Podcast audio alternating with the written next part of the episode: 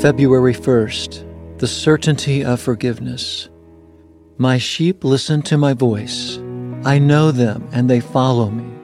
I give them eternal life and they will never perish.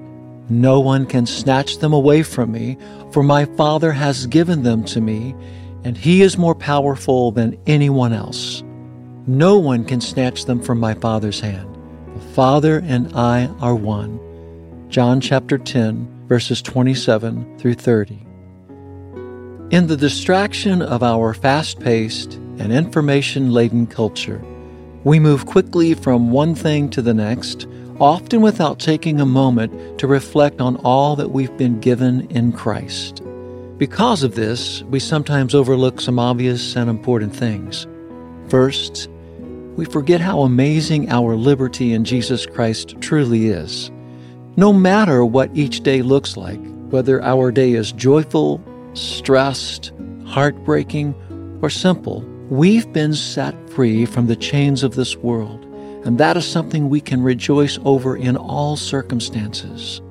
Second, we forget to recognize His faithfulness in keeping and caring for those who hear His voice and follow Him. How wonderful it is that our forgiveness in Christ is certain. We are truly undeserving, but He intercedes lovingly on our behalf. And third, we fail to remember that our response to this certainty of forgiveness and freedom should be to tell others about His great salvation. His glory, greatness, and goodness must be known. Lord, you are good, and your love is everlasting. I am unworthy, but your great power has made me part of the flock under your divine care. I am overwhelmed and grateful. I will not be silent, and by your power, I will share your great grace with those willing to listen. Amen. Forgive us our sins, as we have forgiven those who sin against us.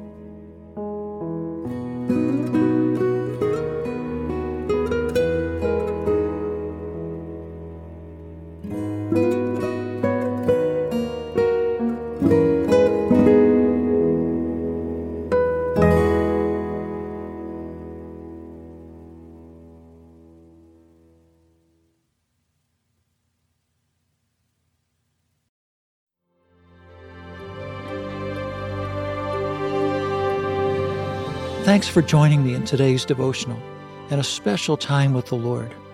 For more content, be sure to check out our blog at awakeinthedawn.com. Follow us on our Instagram at Awake In the Dawn Daily and Facebook at Awake In the Dawn.